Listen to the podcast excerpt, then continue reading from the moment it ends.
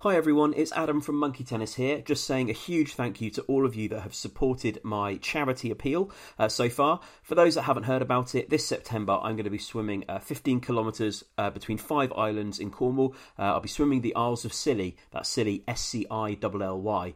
Um, I'm doing it because I want to, but also to raise money for CALM, the campaign against living miserably. It's a well known statistic that 125 people in the UK die by suicide every week, and CALM run a free and confidential helpline for people to speak through their problems and ultimately to help prevent suicides. Um, I'm looking to raise enough money to train two new phone workers um, to man those lines, um, and I'll be doing it by swimming the Isles of Scilly in Cornwall. Um, if you're looking to support me, it would be greatly appreciated. Um, you can donate at justgiving.com. Um, just go there and search for Adam Swim Silly. That's Adam Swim Silly, S C I L L Y. All donations greatly appreciated. Thank you for helping me to support Calm. And now on with Monkey Tennis.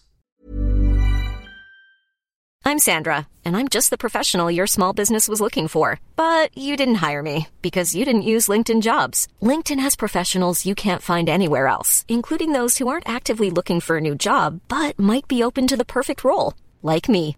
In a given month, over 70% of LinkedIn users don't visit other leading job sites. So if you're not looking on LinkedIn, you'll miss out on great candidates like Sandra. Start hiring professionals like a professional. Post your free job on linkedin.com/people slash people today. Hi, I'm Daniel, founder of Pretty Litter. Did you know cats tend to hide symptoms of sickness and pain? I learned this the hard way after losing my cat, Gingy. So I created Pretty Litter, a health monitoring litter that helps detect early signs of illness by changing colors, saving you money and potentially your cat's life. Pretty Litter is veterinarian developed, and it's the easiest way to keep tabs on your fur baby's health right at home. Go to prettylitter.com and use code ACAST for 20% off your first order and a free cat toy. Terms and conditions apply. See site for details. Support for this podcast comes from Foster's Menswear for the East Anglian gentleman's smart casual needs. Impress the lords, ladies, and gentlemen at your next after dinner speaking engagement simply by quoting some hilarious graffiti in a pair of our formal slacks. See our styles on screen soon as they feature in the forthcoming second series from Norwich's own Alan Partridge. Hello, friends of Monkey Tennis, and welcome to episode 5. Before we get going, we just wanted to say another massive thank you. This week we hit 50,000 subscribers, 50,000 people that want to hear us four idiots dissect Partridge week by week. It blows our minds. Uh, thank you so much if you're one of those subscribers. If not, you can head to iTunes and join the growing crowd. Uh, so thank you again, and on with the episode.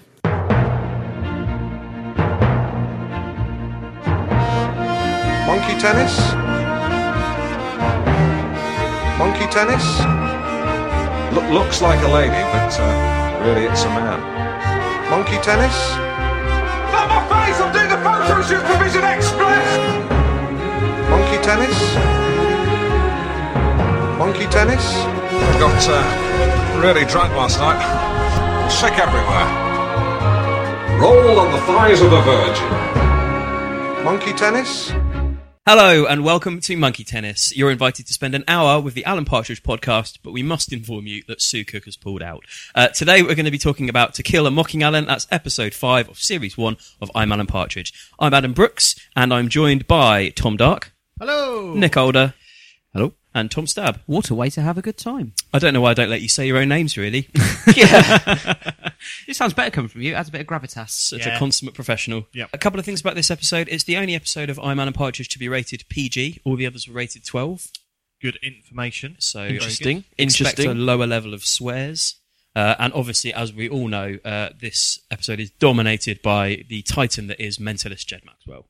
The Oh, Jed. yeah. Yeah. We open, uh, as we always do in Radio Norwich. always, the same. Always the same. Dave and Alan actually quite pally with each other in this intro. Yeah, and yeah. I wondered if it's because they've been told off after uh, all the swearing that went on at the end of the last episode. Good theory. yeah, there's got to have been some kind of a fallout, some kind of a speaking to. Yep. They're, uh, they're, they're back making radio gold rather than playing against each other. Um, and, and obviously the amazing quiz, the Clifton suspension quiz. That genuinely works, though, doesn't it? Yeah, it's Because great. the genius Well- well, it's the Clifton suspension bridge, Yeah. which is in Bristol. Bristol. Genuinely works if you're in Bristol, but they're in Norwich, so it's tenuous, isn't it? He's come up with a pun, and that's that's all he's got. Yep, yep. That's that's he- he's started with a pun and worked backwards. Yeah. um, uh, not a huge amount going on in the in the in the Radio Norwich segment of this, I don't think, unless anyone's got anything to add. No, it's not not a great deal happens. Although I thought it was quite interesting that the prize money was eleven grand. For That's that's Yeah. more than Lynn gets paid. Yeah, that's pretty high. Isn't it? Yeah, Poor Lynn. she'd be better off just winning Dave's quiz than Yeah. working for Alan. uh, so back in the Travel Tavern, he's singing along. This time it's War of the Worlds, uh, which Michael correctly identifies, although you wouldn't know it from his accent. Wild Wild Woods. Wild Woods. Wild Woods. Um, as with a lot of Alan singing uh, throughout this series, uh, somebody attempts to thinks he's finished and attempts to speak, but he's not done. Uh, Yeah. He adds a little, but still they come at the very end, which is nice. Do we all like War of the Worlds? I would just start off by saying it's brilliant. So that's Deacon Blue and War of the Worlds. You are representing every dad out there, aren't you? But Basically, This, was, this is what my dad was listening to. So you're your dad, basically. well, yes. Yeah, yeah. So when you say it's brilliant, what are you referring to? Is it the book? Is it the No, Oh, the musical. The musical. The musical, which I have seen live as well. I have also seen it. I think I saw it with you, and, you? and some other people. It was forgettable. Was I not have invited to this seen as it. well? no, that's another event uh, you were not invited to. I chose not to go. the right choice. Um, so Alan already is a bit tetchy about Sue Cook's involvement in his uh, his planned afternoon with Alan Partridge event at the Travel Tavern. And this is the first mention of Sue Cook by name in the series. Ah, I, I thought think- she I thought she'd been mentioned before, but I thought she can't had as place well. why. I'm not sure. I can't think of one, to be fair. I mean, I can't be bothered to go back and check. So Why would we? Maybe it is, maybe it isn't. um, but yeah, just interesting when you have the writers talking about the Cook past Babtridge thing being a Sue Cook reference. But Oh, yeah, I'm nobody not would sure know. if she's referenced in name in the. in we the series talk about until now. Zuko, but yeah, We do talk about Sue Cook. Yes. constantly. Who knows? Um, so Sue. yeah, he gets Michael to remove the word celebrity guest star before Sue Cook because I think he thinks of them being more on an equal pegging. And then uh, and it's enter Jed, not producer Jed, uh, who is a fine, upstanding member of the community, but Jed Maxwell, the Mm. mentalist. He's so excited to see Alan. So this is the first genuine person who has a seen his show and is b a fan of his show. Yes, because I, I think that's consistent throughout the series that whenever he asks somebody, "Have you seen the show?" he just answer is gets always shrugs or no's. Do we ever f- know like roughly how many viewers know me knowing you actually had? Because obviously they say this figure started poorly and went down from there. I don't think they ever. Oh, I they don't never, know. they'd never say, do they? Uh, I I wouldn't be surprised if that's maybe in the book. Yeah, maybe. But it'd be interesting to maybe see fictionally what the viewing figures were and what the genuine viewing figures were, which we could find out via the medium of Wikipedia. I would imagine in '97, uh, poor viewing figures for BBC would uh, for a primetime BBC show would be anything below sort of eight or nine million. But I doubt that Alan even got that. Uh, So he would be in the think that's- millions, you I think reckon? that's high. Okay. Yeah, eight million seems. Eight Yeah, million seems pretty. that seems a pretty lot. dominant. Okay. Tom, as someone who works in telly, maybe you could give us some insight into. Uh, Well, like I said, I think that's high. that's, that's my insight. literally- um, is- Insight, beginning and ended. Um, that's all I've got. Uh, it's also around this point that we uh, it's revealed that Susan's engaged, uh, which we talked a bit about last week. Uh, so her interest in Alan was obviously fake and for her own amusement slash protection. um, but it doesn't stop him sniffing her. Uh, He probably goes in, doesn't he? yeah, she's got a new perfume that her fiance got her, and then, uh, and have then a he, sniff? he goes for goes for the neck rather than the wrist, obviously. And where he goes over, the kind of leaps um, yeah. over the desk is hilarious. Um, it's it's around this time that he tries to get to the bottom of uh, of who the crank caller was. Uh, the a- real answer is revealed later in the episode, but he's looking through the list of uh, comedy names that he's had calls from, including P Ness Head, G String, uh, Y Front, T Osser, Tosser, uh, and B Oddie, which is turns out to not be a crank call but be Bill Oddie. Uh, that's this episode's. Because what's rude about a body? five out of tits. five. Yeah. um, side note: Has anyone ever met Bill Oddie?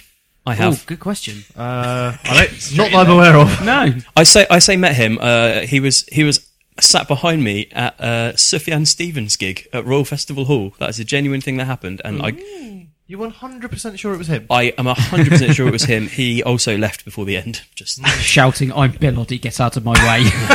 Oddie fact. I love Bellotti. I love Sufjan Stevens. I couldn't believe the two were in the same room. That doesn't seem like a thing that should have happened, but it did. But we also find out that Sophie and Ben are at it. Uh, there's lots of uh, innuendo. Bit crude on Ben's part, I thought. So do, does this mean that Ben did send the Valentine's card to Sophie from a couple of episodes ago? I mean, you've got to presume. he I did. would think so. Yeah. Um, and so that prompts Alan to tell them about his memorable late night session of a different kind when he went to see ELO in 1976. I did do a bit of, uh, I put a bit of effort into tracking down the real Jed Maxwell. Let me tell you a little bit about how that went. So he's played by the actor Ian, Badly. Sh- Ian Shorrock. it went badly. Um, Spoiler. yeah. a rudimentary amount of uh, of googling revealed that he uh, he very recently was in the newspaper for working at a care home in Harrogate. So I obviously contacted them via, via Obviously. the, via the form on their website. When I tried to, f- it, it, Was it a real website or It's- did it have? yeah. okay. it wasn't Long Stanton Spice Museum. It's it's a genuine care home. Um, they've got one of those little forms on their website, so you can't email them directly. Uh, and a funny thing happened when I told them we were we were working on an Alan Partridge podcast. It refused to even send the query. Uh, it said, "Sorry, you need to send a valid query." Really? Um, but then when I removed the word partridge, um, it sent. So I think Wow. I think they've had a lot kind of of queries. partridge block. I Yeah. think yeah, I think they've had a lot of. How queries. did you track him down? I, Uh, I just googled his name, and he he. There was an article about how he started working at this at this care home, uh, and he used to be in Hmm. But Partridge and other things. He but is still a working actor as well, though. I just guess it's there's on not and enough consistent off. work. I mean, IMDb only has him in two things after he was in Partridge, but he has done some plays since. But then, so basically, I got to this point, and then. Panto. Uh, and then eventually they emailed me to say that uh, apparently he no longer works there. And Um, please leave us alone. and then at that point I realised that it wasn't that important whether I found Jed Maxwell because I had become him. uh, yeah. the hunter becomes the hunted. I can give you a bit more insight into Jed Maxwell or Ian Sharrock's IMDb. Um, so he has 18 different acting roles listed on IMDb, and he's done one version of the the British TV Holy Trinities. He's been in Heartbeat, The Bill, and Casualty. Right. So Of course he has. also did a bit of Emmerdale, didn't he? Well, here we go. Uh, 148 episodes of Emmerdale. So I can only Wow. assume he was quite a key character for a Major while. outline. was. I've got a picture of him from Emmerdale on my screen now in a very fetching, fetching jumper that Alan would definitely approve of. We Oh, should- he's a handsome chap. we should put that on the. We'll put that on the socials. Is it one of those expensive farmers jumpers? Yes, two hundred quid that cost. At this point, Lynn arrives with the uh, tie and blazer badge combination sets in a box. Uh, And I have an interesting note about this. When Lynn arrives, uh, behind the reception desk, they say, Oh, Alan, your PA's arrived. They don't refer to her as Lynn, which I thought was quite strange because they know her name. They've hung out. they play quite a gin bit. rummy for Yeah. about 20 seconds. Maybe they've been reprimanded. Yeah, Yeah. maybe That's everyone's formality. re-establishing their roles and Yeah. everyone's Yeah. trying to Hold appear off. more professional. Maybe, maybe Alan's told them to only refer to her as his PA. So As for a, if they s- My listen. assistant. for a second, it looks like he's helping her with this box, but no, he's just making sure it's the right stuff. then he hands it back to her. Then Ben offers to help her, and then Alan, not wanting to be I'll take it. out chivalried, is that a word? It is Yeah, now. that's fine. offers to take it off her for a few seconds before realizing it's cutting into his finger. By the time they hit the lift, Jill, uh, Jill, Lynn's carrying the box again. Orders restored. Lynn knows her place. Around this point, I think this is where Sue Cook pulls out, isn't it? It is. Yeah. yeah. It's a dramatic moment. it's implied that she's been very rude to him. Um, I mentioned uh, way back at the start of this series that uh, there was a little fact about Sue Cook and her reaction to being mentioned in this, and that is that she uh, once wrote to Steve Coogan to apologise for uh, pulling out of so many events. Really? So she gets the joke. She's Brilliant. We haven't mentioned the fact that uh, Alan insists that Lynn smells his breath. in on it. Oh Oh, yeah. yeah. Yep, That's that's, true. pretty bad. It's Oh, still yeah. working its She's- way through his she's- system. She's waylaid with uh, boxes, and then it's like, "Can you smell my breath?" I mean, that's pretty bad. But Especially when I'm not, I'm it not smells of surprised. gas. I'm not surprised that's he. He definitely uses and abuses Lynn's Poor PA Lynn. role. Uh, also, going back slightly, the line about Bilody, what's rude about a body, tits. Um, Sally Phillips, which is still getting giggles here. Uh, Sally Phillips improvised that tits line as well. So some great lines being improvised there. well Ah, lovely done. work. Well done, everyone. Um, so at this point, the important people Alan referred to earlier arrive. Um, it's a cameo from Graham Linehan and Arthur Matthews, who are obviously the writers of Father Ted, amongst many other things, uh, playing two uh, executives, I guess, from E. RTE. Yep. Yep. I TV would say producer executives. This opens the scene that features Alan at his most racist. Peak Alan racism. Absolutely unforgivable. Is there an inference that Alan is diversifying his portfolio? I think Very he's good. looking for new opportunities Yeah. to expand brand Partridge. he's broadening Yeah, his fine. horizons. He's certainly reaching outside of his comfort zone, as you can tell from his dreadful talking. Dramatic pause. Dreadful misunderstanding of Irish culture in general. yeah, it basically goes through a long list of. Uh, I've got that list. Yeah, I also have that list. oh, of fair enough. please fair read enough. them out. Yeah, I'm over, gonna read over it to you 'cause then. it's terrible. Leprechauns, shamrocks, Guinness, Beamish, men in platform shoes being arrested for bombings, people with eyebrows on their cheeks, toothless simpletons, badly tarmac drives (brackets in this country), lots of rocks, horses running through council estates. Uh, Quick, quick story for you. My parents actually had their drive tarmacked by some Irish Oh, God. people, uh, and they did a great job. and they did a really good job. Everyone was happy. Yeah, yeah. It's a family story to this day that some Irish people tarmac the drive very well. So don't and believe good everything. time. you So, hear. We're paid so Alan, Alan got it wrong. That's what we're saying. Yeah, he gets Well, everything wrong in this. Because he's an Yeah. ignorant Yeah, he- shit. yeah. In the previous episode, we were saying we are a bit sympathetic with Alan, and he's pretty much in the right the whole time. In this episode, he is reverted to Dosser and Dwad. I'm into minor Yeah. sympathy at this Yeah. point. Yeah, Um, he even imagines both of them as terrorists in his uh, in his lap dance dream sequence, Yeah. which is Yeah. probably the worst part. Yeah, and did did you notice this is the first lap dancing scene where we see him dancing for someone that isn't Tony Hare? So again, He's- it's all symbolising he's basically prostituting himself for the sake of TV. And he also uh, obviously massively misunderstands the meaning of U2's Sunday Bloody Sunday. Um, Yep. Also, a little fact there Arthur Matthews, who is playing one of the executives uh, when he was much younger, was in a U2 tribute band. wow, So good fact. knowledge. Very good fact. How do you feel about that, listeners? Pow. Does any? so I've kind of always jumped in and stuck up for some of the music that Alan likes. Does anyone like you too? I've got to draw a line there. No. It's not for me. I would watch a forty-minute festival set, and that is it. At Not best even of- fo- he wouldn't even stretch to forty five minutes. So if generous. they played, if they played the big hits, uh, of which I think several are very good songs, but I just don't, I just don't really care. No. And again, there's there's more good U2 stuff to come in uh, series two Oh, with this as well. Yeah. Oh, Bono's house. Ah. Um, Please, he's So- fine. Second series. He's fine. Bono is fine. Although Alan is now on, on, on full racism mode, he does make some attempts to concede, for example, ordering a British Isles breakfast rather than an English Yeah, breakfast. good point. Um, the the fun bit about this is that Lynn, they start talking to Lynn about uh, places that she used to visit in Ireland as a child. She gets about 10 seconds of enthusiasm in before Alan swoops with his ruby grapefruit juice. And then, ob- Ruby grapefruit juice. and, then, and then obviously later on uh, becomes so desperate to derail uh, the interest there that he uh, he does gas breath over everybody. My question to you is: Do you think at that point, that exact point in time, there is a more realistic chance of Lynn getting a series than Alan? it would Yes. appear that Yeah. way. I feel in like that way. she, she could have ended up as a consultant there if she Yep. uh, if she played her cards and right. Alan ruins that chance. Yeah, he had to step in. I'm kind of surprised that they even stuck around for the rest of the day. To be honest, they've Yeah. basically just been briefed. Yeah, I on mean, by it's this not made the trip. lunatic. They've probably got a flight to catch, but not until later. So they're probably thinking, well, we might as well just stick around for this and Yeah. watch this car crash unfold. They've already paid that forty nine pound airfare that puts Alan off from visiting Yeah, Ireland. that's a good. Yeah, Uh, Jed also pops over, doesn't he, and uh, asks for an autograph. Yeah, as but it's Alan- completely as Alan has missed. requested. Completely Yeah, completely missed because they're too busy talking to Lynn. to Jed from Alan Partridge. Uh, what do we make of his interactions with Susan during this? The tea or coffee and your blonde bastard from the future. That he's that he's a terrible shit and always will be. yeah, that's about it. Yeah. That's that dealt with. Uh, but it also, it's quite funny. Like Susan just she she ignores him. She's Yeah. like, "You're an idiot. I'm not listening to you. Say what you like. I don't care." Because again, in, in the last episode, she she did the uh, Alan, why don't you go and talk to somebody else? She's getting a bit brisk with him. Yeah. But in this episode, again, everyone's back to their roles. In that he, sh she clearly hears him calling her a blonde bastard. Does nothing. But does nothing. Yeah. So uh, we move on to uh, Alan's actual event, uh, The Afternoon with Alan Partridge, a TV show that's not on TV. Um, How's he recruited these people? How have they heard about it?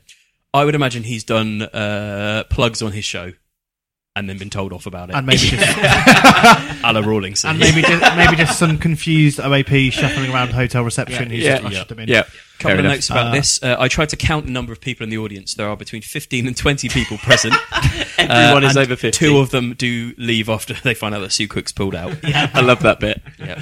Well, that's how it's recruited people, isn't it? People wanted to see Sue Cook. That's Yeah. that's the big draw. Yep.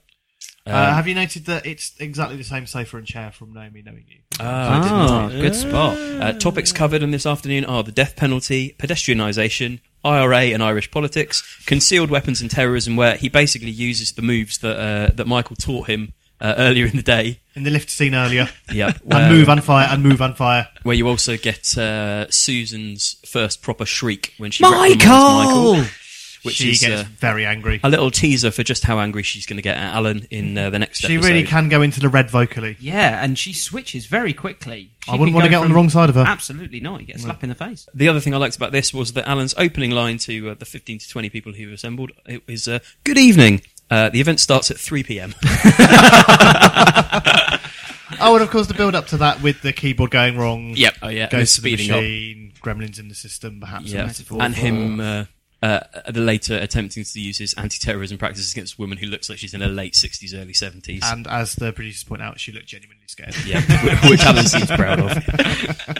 So uh, he he spots uh, he spots the, pro- the producers, the executives leaving the meeting, and rushes afterwards to catch them. Uh, this is the scene that involves a lot of quick thinking on Jed Maxwell's part, um, where uh, Yeah. basically. Alan has to pretend he doesn't live in the travel tavern because he's been talking it down uh, all day. Jed obviously offers up his house. Uh, Alan introduces Jed to the executives as his driver. Jed very quickly promotes himself to business partner. quite, quite, quite rightly too. I think. Why not? smart when he wants to be. Um, and uh, I think later on, Alan uh, describes himself as a Homer skeptic, which makes me feel even more sorry for Glenn Ponder. Uh, Yes, very true. Very And, true. Well, that you do get these interesting references about h- is Alan homophobic or how homophobic is he? But again, it is it more he's just quite ignorant to things he doesn't really understand because you have the not Adam and Steve. Um, it, so is he homophobic or is he kind of weirdly obsessed? So does this maybe tie into the potential ladyboy obsession and things like that? I just think it goes back to the point that every minority group can be offended and probably will be. And Alan will do that. I think he's obviously a Daily Mail reader, so I think he just probably absorbs that stuff via osmosis from Uh, reading the paper. In fact, I think the other week we had a tweet from somebody asking, "Did we think um, is Alan basically Is Alan gay, Is, yeah. is Alan gay? It's a theory. I I don't think he is. I think he's just ignorant and scared and confused. it's a theory. yeah, and it feels like it feels like he's basically he's absorbed stereotypes for every sort of minority group, and that he wheels them out. He's got a couple of catchphrases that he uses to describe his attitudes, and then he probably doesn't have any understanding or, or thoughts beyond that, really. yeah, I doubt he knows any gay people. I can't believe he's got any farmer he's- apart friends. from Glenn Ponder. They're not Although friends. doesn't- though, No, yeah, are they? but that's That- a that rather fraught relationship relationship, deteriorates. isn't it? I think, yeah. It's, Although, did he really understand that Glenn Ponder was gay anyway? Probably not. I'm not sure. God, I can't. wa- I can't Anyway. wait to talk about Glen Ponder and uh, the Nez. and, and Chalet. Not, not, not for now. So uh, we're at Jed's house now, uh, which looks relatively normal from the outside. Why is there? What's the bowl of bread for? I know. I know it's builders. normally from It's the outside, builders apart from sort the bread. of for friends, but why would there be a bowl of bread? Is- well, Oh. I assume that's for some kind of pet or birds. uh, Some kind Are of the pet. birds his friends? uh, o- obviously, Alan, speaks to the animals. Jet backs off. Alan, David Copperfield, and a trophy are all on top of Jed's TV. Uh, any uh, guesses what the trophy might be for? I don't know. I just want to go back to the bread very quickly Oh, sure. because I think in the commentary they said that that was just genuinely there outside the house and they thought they'd reference it because it was a bit odd. So there you go. No one, ha- no one knows why. Basically, Uh, lovely picture of a topless lady. on that is a lovely picture. Very classy. My question was: She's got stars over her nipples. Do you think? Do you think that's supposed? I think that's they had to put that on for it to be broadcast. compliance. Yeah. I doubt it. Oh. Jed Jed Maxwell wouldn't have bought that and then put the stars on himself, would he? Well, Surely he's a, not. he's a crazy man. So He is a possibly. crazy man. When you say there are stars on there, Right, Nick, but could- could Nick, explain, they not have been explain what you're drawn not on? understanding. Yeah, they could have been drawn on, but I just think if you're going to the effort of, dra- of painting a topless lady, in front of a motorbike, why would you then conceal the nipples? I hadn't noticed that. good point. no, well. So important. Good Nelly point. Uh, I think we mentioned in two a pre- good points. we mentioned in a previous episode, but Jed's house uh, in real life sold four years ago for five hundred and seventy five thousand pounds. Wow. Yep. That's Where is it? Mental. Uh, can't remember. Great. Cut that Stay tuned for more insight. Uh, I like the bit when Alan uh, describes the painting as having a very haunting quality. Adam, I think you mentioned the other week that there's a video on YouTube of people that some Partridge fans that visited Jed's house. yeah, they recreated the pilgrimage outside. Did you say that that's on YouTube? It is on YouTube. Yeah, we we'll, will, we'll link we to will it. post that We'll link. dig that out and post it. I think we might have said that a few weeks ago, but we'll definitely do it this week. Um, So after a bit of tottering around Anytime. the house, uh, we end up in uh, Alan's shrine in the dark, as I like to call it. Um, I also like uh, Jed's got some strong priorities here. He's he's got a fake Alan, but only one mug, yeah, uh, he's got an aerolator though. an aerator, a mug, a milk jug, and a coffee jar. That's what everyone uh, is forced to drink out of. Uh, now, to- Tom Stab and I were discussing this uh, off mic earlier uh, about do people use aerators anymore? how, how do you do your washing? It's a big big chat. format. I don't. No, I think they're gone. It's just liquid tabs, isn't it?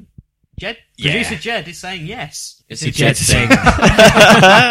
Jed's, Jed's unite in their use of area. So it'll be all liquid tabs we're on board with here. Oh, yeah. Powder. What, what we say? Li- well, liquid tabs for sure. But thinking about it, how would an aerolator even work? Because it doesn't have a lid, does it? Well, that's the point because then it tips upside down. and Then liquid what's the comes ball out. for? No, it's got. I can't believe we're talking about this. This is what the people want to hear. It's got a lid. The ball is loose, and the ball allows a slow release. So it has of- got a lid. It Jed's d- saying yes. Producer Jed, our I th- I think resident that- Jed. I think says there yes. were are different kinds of aerolator, to be honest. So we can we can probably post some links to some aerolators as well. Now that is hot content. Stay tuned for this gold. Another thing on the area later. Not done with it yet.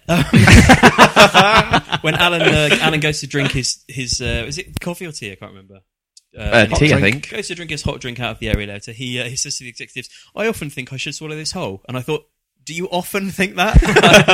this has never happened before, surely. I'd say that this episode probably has the, the most in common with sitcoms like The Office in that it's very difficult to watch. It's quite cringy, whereas I don't think Yeah. there's as much of that in other episodes in this series. I feel like this is the most cringe-worthy, difficult to watch, especially the exchange in the uh, in the hotel with the TV execs. Well, yeah, because he's just in classic Alan style. it's he's- spiraling he's, out of getting control, it wrong. yeah. and it's spiraling Yeah. out of control. And also, the camera work in this one feels a bit more like a deliberate documentary almost. Particularly when he uh, runs away from Jed's house, yes. Yeah. and actually you can the see the, moonlight. camera crew in the in the reflection of the car. Brilliant. Um, Well done, BBC. Yeah, I spotted that. Um, also, uh, you, you find out that obviously Jed is the crank caller. He's the man behind Yeah. the sort of Gems's penis head and uh, Y fronts. What happened to David Copperfield as a personality? Well, he lost. He lost the battle for wall space. That's what happened. We know that much. He was very popular in the 90s. I wouldn't want to happen Are to you him. about to Google this? No. Oh, I'm okay. Just Yeah, yeah, we'll else. Just checking up on your emails. Googling something Yeah. else. Uh, and uh, Jed Maxwell has also been taking photos of Alan on a telephoto lens Yes, he as well has. as being the crank caller. So Oh. he really is Alan's biggest fan. also, seemingly just writing the word Alan in uh, in Word documents and printing them off and putting them on the wall. Wouldn't you? Why not? Why not? He's just a fan. Your biggest fan. fan. Listening to the DVD commentary on this episode, uh, Coogan and I think I think it's Coogan and Peter Bainham that did the commentary on this one. Uh, they talk about how the mental fan thing with Jed is actually based on something that happened to Stuart Lee. So when he was on tour back in the 90s, he stayed at a fan's house one night, and basically the room he was given to stay in was covered in Lee and Herring pictures. That is not true. That is true. That is based. Wow. That was the inspiration for the, That's the amazing. fanatic. Uh, I mean, put it this way: if we I'd be turned, if- scared. If, we turned up to a fan of the of Monkey Tennis's house and there were just pictures of our faces all over the wall, what would we think? Would you be, impressed? Yeah. Yeah, actually, yeah, no, I, I Actually, think yeah, that'd if be great. anyone yeah, wants to yeah. get in touch who's done that, please do. I think it'd be a Please bit of don't. a lapse of judgment for them to pick that as the room you have to stay in. Shrew. yeah. Yeah. But actually, Alan walks into it by mistake, doesn't he? Thinking, Yeah, well, "Oh, that's it, it's a loop. brilliant it's a brilliant reveal that putting the light on and then Yeah. you see everything. Yeah. So you already you already know that Jed's a bit obsessive and a bit mental, and that's impact bosh. Posh. So, uh, the mask that he uh, puts on that looks like Alan, you'll you'll know that from uh, one of the episodes of Know Me, Knowing You as well, Yes, where the that's the dancers same. are wearing That is the same. Yeah. mask. So has he? How's he got that then? Was he maybe in the audience of Know Me, Knowing You, and maybe. stole it from the set? just one of possibly. those guys. He's the sort of guy who would spend all his money on a memorabilia auction. Although as ac- well. actually, I think in the context of Nomi knowing you, those masks are on general sale. Oh, are they? I think so. Ah, okay. oh yeah, he does mention you Yeah. can buy them. There we go. Great. Didn't need to fact check it. I've got Adam here for that. Yeah. So thank I've you just for remembered verifying. it. Do fact check. He's done a memory. Uh, something else I learnt from the DVD commentary as well that the ti I don't know if anyone remembers this because it was in the 90s and I seem to be the only one that remembers things in the 90s. Go Britpop. Uh, the VHS um, box sets of the series were available uh, as tie and blazer badge combination boxes. I do remember that. So, now. but it wasn't those. it wasn't a real time blazer. It was a T-shirt.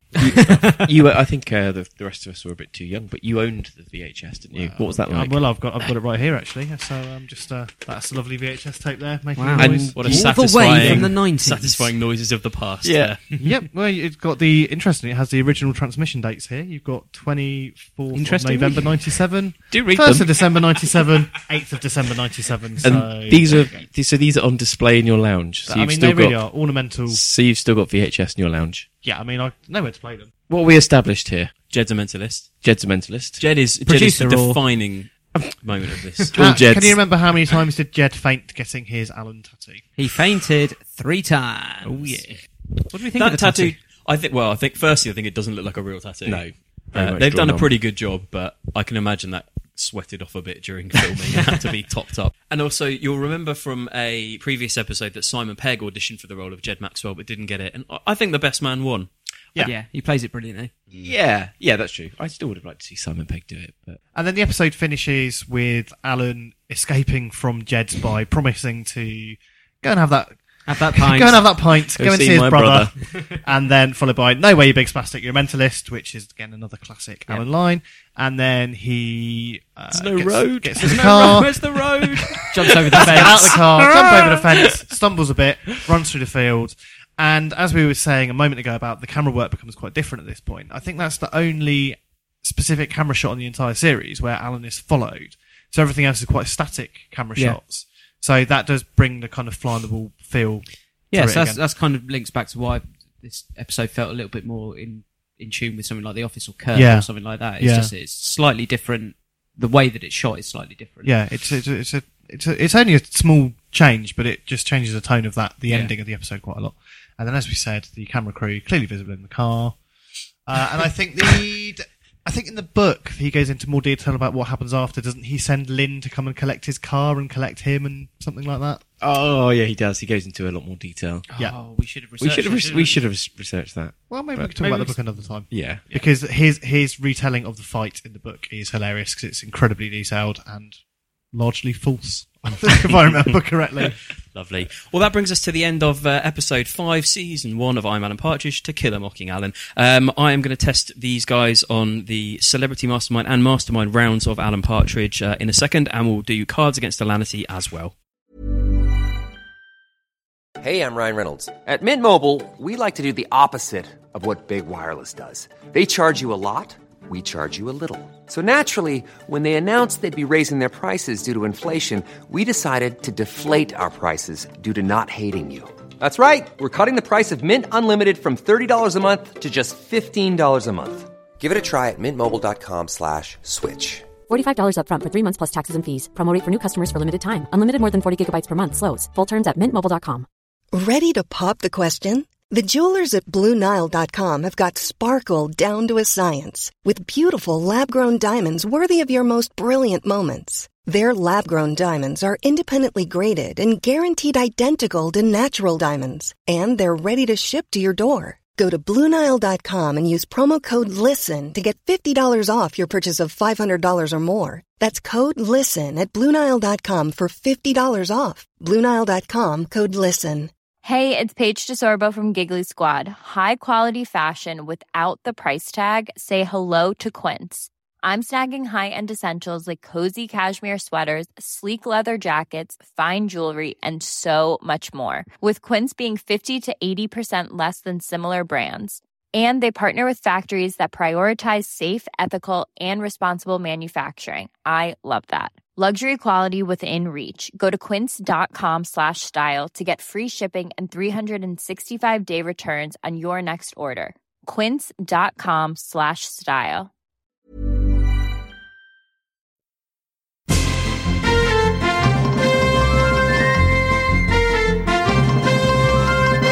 So, avid Partridge fans will know that uh, Alan has come up as a special subject on several editions of Mastermind and Celebrity Mastermind. So, what I'm going to do is put, uh, put uh, Tom, Tom, and Nick through their paces. I'm going to ask the exact same questions that were asked on Celebrity Mastermind and then Mastermind about Alan. Whoever gets the thinks they knows the answer first, ping the bell, and we'll see if you do or you don't. This is very exciting. is a So- recipe for So we're, we're disaster. going to have to just fight each other to get that. Fight you. Yeah. As most people know, Celebrity Mastermind is a bit softball sometimes, so these questions are very easy. Uh, Because we are experts or because we're not? Well, I should. mean, we're stress- not experts. We're not experts, Well, we and always are the it does get very hard. These do, questions do get hard towards the end, and they're not all about I'm Alan Partridge. They're about Alan as a whole. Okay. So uh, these are the questions posed to Mike Bushell. I'm shrugging. Celebrity mastermind. Um, Celebrity? I know. Who? Research in your own time. Question one: In the first series of I'm Alan Partridge, which budget hotel does Alan's That was Travel Nick. Tavern. Correct. One point to yeah, Nick. okay, you're right. These are quite easy. Oh, It's yeah. Jed keeping score. Producer Jed keeping Okay. Question two. What's the name of the radio station Alan find? Nick again. Uh, Radio Norwich. Uh, Yes, correct. I told you they're easy. Uh, score. These will get harder, right? Not for a while. Stay tuned. Question three. Alan takes Jill on a Valentine's date. Yes. Owl Sanctuary. Yes, correct. Question four. Who's the famous guest in episode one of Knowing Me, Knowing You who fails to turn up even though a special chat room has been prepared for them? Roger Moore. Roger Moore is right. Question five. Which Reading based sales company is Alan preparing a conference for in The Colour of Alan? Tom Stab. Oh, he spaffed it. Anyone else? Oh, Dante's Fires. Yes, that's right. Dante Fires. Uh, next question. How does Alan take advantage of the eat as much as you like breakfast provided at we all. Tom Stab? A big bloody. He's got a 12 inch plate. We'll accept that. Next question. Alan is so annoyed at a word a Times critic uses to describe knowing me, knowing you that he. Yes, Tom Dark? Moribund. Correct Is this moribund? Uh, in Watership Alan, what do a group of farmers insulted earlier by Alan throw off a bridge? Oh, That was Tom Stab. people are going to get hurt. Dead cow. Dead cow is correct. Fat cow. Fat cow. uh, which German tropical fruit drink does Alan try? Tom Dark? Spunt. That's correct. uh, apparently, there are two correct answers to that. You can Oh. say spunt or sprunt. Nice refreshing. Can we get a can of score Spunt. update? a score update? Ooh. Three. How many left? This is electrifying. No, there's loads. Again, stay tuned. There are loads. In Basic Alan, what does he try to steal in an attempt to be spontaneous? Nick, Traffic game. correct. Okay, turning the page. We're coming. We're coming There are towards. only ten more pages. we're coming towards the end of the Celebrity Mastermind, aka Easy Questions. In a room with an Alan, Alan tries to get a second series of his show agreed to by the chief commissioning editor of the BBC, Tom Dark. Tony Hayes. Correct. It's a gamble. Lucky bugger. Okay, the last question of Celebrity Mastermind. Which celebrity does Alan pretend to know to impress his Ukrainian. Tom Stab? Bono! Bono from U2, that's correct. Bono! Okay, scores, scores, at, the- scores at the end of Celebrity Mastermind. It is four all. Well, now what do we do? It's, well, we more. move, we move into regular Mastermind, of course. Okay. So Andrew Burrows originally answered these questions. Hello, question, Andrew. question one of regular Mastermind. What is the name of Alan's son, who he named after Fernando. Fernando? Well done, Nick. Who was Alan's first ever guest on Knowing Me, Knowing You? Ooh, that could be radio or TV. That's all the information that Wow. was given in the There question. All of a sudden, these, these questions I've got. Uh, Oh, Tom Stab Will you says. accept Horsey Woman? no, I won't.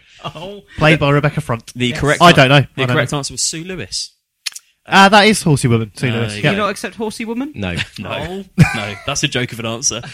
Uh, what video company produced Crash Bang Wallop? What a video! Meteor. Yes, Meteor Films. Good knowledge. I'm, ac I'm I'm I'm speechless. I'm literally I speechless. didn't know that. What was the title of Alan's autobiography, which detailed his battles? Yes, Tom Dark. Bouncing Back. Bouncing back is correct. Alan was a guest on which religious radio show on Talk Cambridge, presented by Tessa McPherson? No idea. No. Ah. No, No. The answer is Prayer Wave. Alan's former teacher Frank Raphael is the head of which school that Alan also Ah. attended? Bollocks. Did you think it was going to be a chalk penis? No, I was going to go sweaty. Yeah, vampire. that's- no. Is it? No, No, uh, um, s- is it no. something for boys? no, it's it's Sir William Dunwoody. Who played the disc jockey Phil Clifton, whom Alan often shared banter? Yes, Tom Stab? Cornwall. Phil Cornwall is correct. To which country club was Alan denied entry after Tom Dark? Choristers. Choristers is correct. Can we get a score update? Score update so far. Uh, Nick and Tom Dark are on six. Tom Stab is on five. How many more have we got to go? Uh, another page and a bit. Stay Don't don't don't don't turn off now. No. In series one of I'm Alan Partridge, what was the name of the episode where Alan has a truly shambolic meeting with Tony Hayes? Yes. Basic Alan. No. Ah, A room with an hour? Yes, a room Oh. with an Alan. I was just I could see that. So I- At what course did Alan? At, at what course Alan? did Alan present horse racing in the second episode of the Day to Day? Goodwood. No, Marple. Oh, it was a guess to be honest. What is the name of Alan's production company where he wants? yes, Tom Stamp. That's reproduction. Correct. What what what the listeners can't see obviously is how ferociously the bell is being hit. Ah, This this bell is not going to survive this quiz, is it? Uh, wh- who was the guest on knowing on Alan's Knowing Me Knowing You radio show who was voted Carnaby Street's Mr Boutique of 1969? no idea. Yeah, it's pretty tough. Yeah, I'm gonna have The to answer pass. is Adam Wells. Uh, which polytechnic did Alan attend before embarking on a career in journalism? Greater Anglia. East Anglia, I'm afraid. Oh. on which Radio 4 news program did Alan Partridge get his first? Yep. The day to day. No. Oh no! On the hour. On the hour. Correct. Yes. Do that. Which veteran rock star was interviewed by Alan Partridge during a radio segment seg- uh, radio segment segment of 1999's Comic Relief? Noel Gallagher? No, he did Oh. interview him, but it was on TV. Bugger. Anyone else? Play along at home, probably. Anyone? It was Brian Ferry. Uh, which writer of the I'm Alan Partridge? Which writer of the I'm Alan Partridge series played competent interview Ray Woolard on the documentary Anglian Lives? Peter Bainham? Correct. Very good. Which old friend of Alan's replaced Tony Hares as the commissioning editor of the? Yep, Chris Feather. Chris Feathers. Correct. He likes me. In the radio show Knowing Me, Knowing You, uh, from which American city did Alan co present a show with American model Kendall Ball? or alternatively, if you don't know, name an American city. New York. no. It, Boston. No. Los Angeles? No. Okay, no more guesses. it was Las Vegas. Ah, where uh, David Copperfield has a residency, we've been told. So What- thanks, producer Jed, for that info. Yep. What was the title of the I'm Alan Partridge episode where Alan planned to watch every James Bond film in order over a bank holiday weekend? This is the last question. Go on. A view to an Alan? Nope. Never say Alan again. Correct. Ah. well done. Okay, that is the end of the uh, mastermind, and the scores are Tom Dark is on seven, Nick is on eight, and Tom Stab is on eight. Oh, tiebreaker for sure. I have not prepared a tiebreaker, so whoever hits the bell first. Nick is the winner. Oh, he always bloody wins. Okay, uh, I cards would get- like to raise that that is an unfair Shut way up. of saying it. and would like a question. Adam's rules are final. They are okay. Cards against Alanity coming in a second.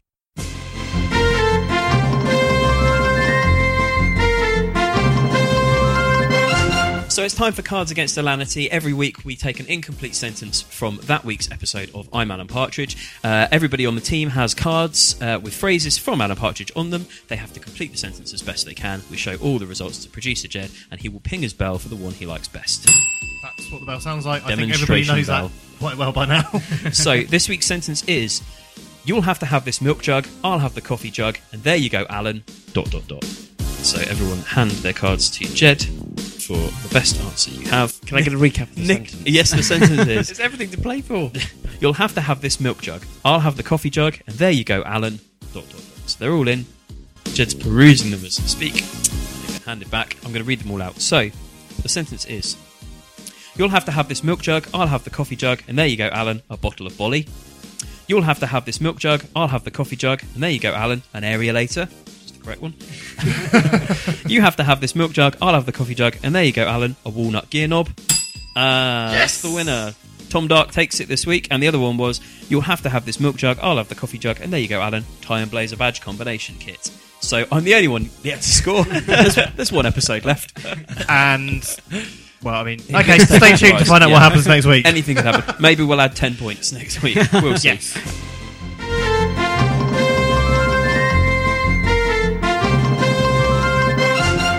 So that wraps it up. Thanks so much for listening to Monkey Tennis this week. Uh, you can catch us on Twitter at The Partridge Pod. You can email us, thepartridgepod at gmail.com, or you can get us at facebook.com slash The Partridge Pod. Thanks again, and we will catch you next week for the last episode of Series 1. Goodbye. Bye. Gotta go. This is a post pop podcast produced by Jed Shepherd. To find out more about the records they release and the podcasts they make, head to postpoprecords.com.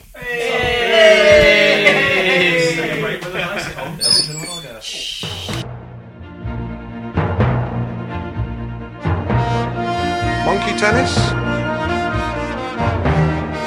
Monkey tennis? Lo- looks like a lady, but uh, really it's a man. Monkey tennis? Not my face! I'm doing the photo shoot for Vision Express!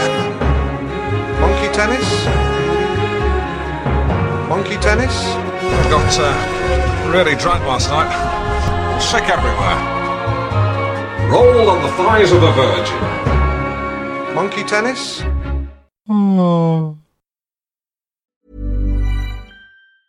Mom deserves the best, and there's no better place to shop for Mother's Day than Whole Foods Market. They're your destination for unbeatable savings, from premium gifts to show-stopping flowers and irresistible desserts. Start by saving 33% with Prime on all body care and candles. Then get a 15-stem bunch of tulips for just $9.99 each with Prime. Round out Mom's menu with festive rosé, irresistible berry chantilly cake, and more special treats. Come celebrate Mother's Day at Whole Foods Market. it. Even on a budget, quality is non-negotiable. That's why Quince is the place to score high-end essentials at 50 to 80% less than similar brands. Get your hands on buttery soft cashmere sweaters from just 60 bucks, Italian leather jackets, and so much more. And the best part about Quince, they exclusively partner with factories committed to safe, ethical, and responsible manufacturing. Elevate your style without the elevated price tag with Quince.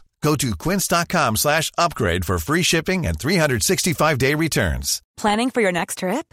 Elevate your travel style with Quince. Quince has all the jet setting essentials you'll want for your next getaway, like European linen, premium luggage options, buttery soft Italian leather bags, and so much more. And is all priced at 50 to 80% less than similar brands. Plus, Quince only works with factories that use safe and ethical manufacturing practices. Pack your bags with high-quality essentials you'll be wearing for vacations to come with Quince. Go to quince.com slash pack for free shipping and 365-day returns.